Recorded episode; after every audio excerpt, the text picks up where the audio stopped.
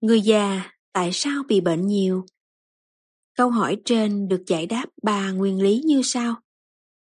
Thứ nhất, không biết cách ăn uống như nói ở trên, vì không trường nào dạy.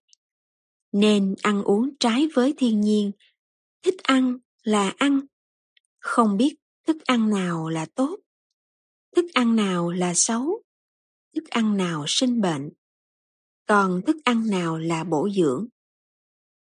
Thứ hai, con cháu không lo, xem người già là của nợ.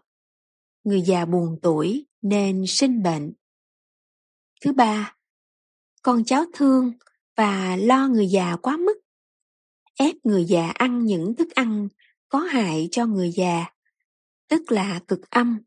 Ví dụ như nước đá chanh đường, nước sinh tố, các loại chè, vitamin C, trái cây cho đẹp, cho bóng, cho láng.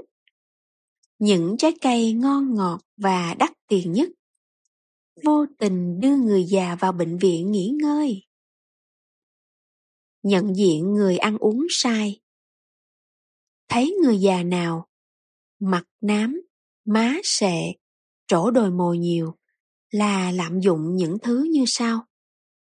Lạm dụng trái cây, đường, sữa, bột ngọt, các loại thực phẩm âm nhiều.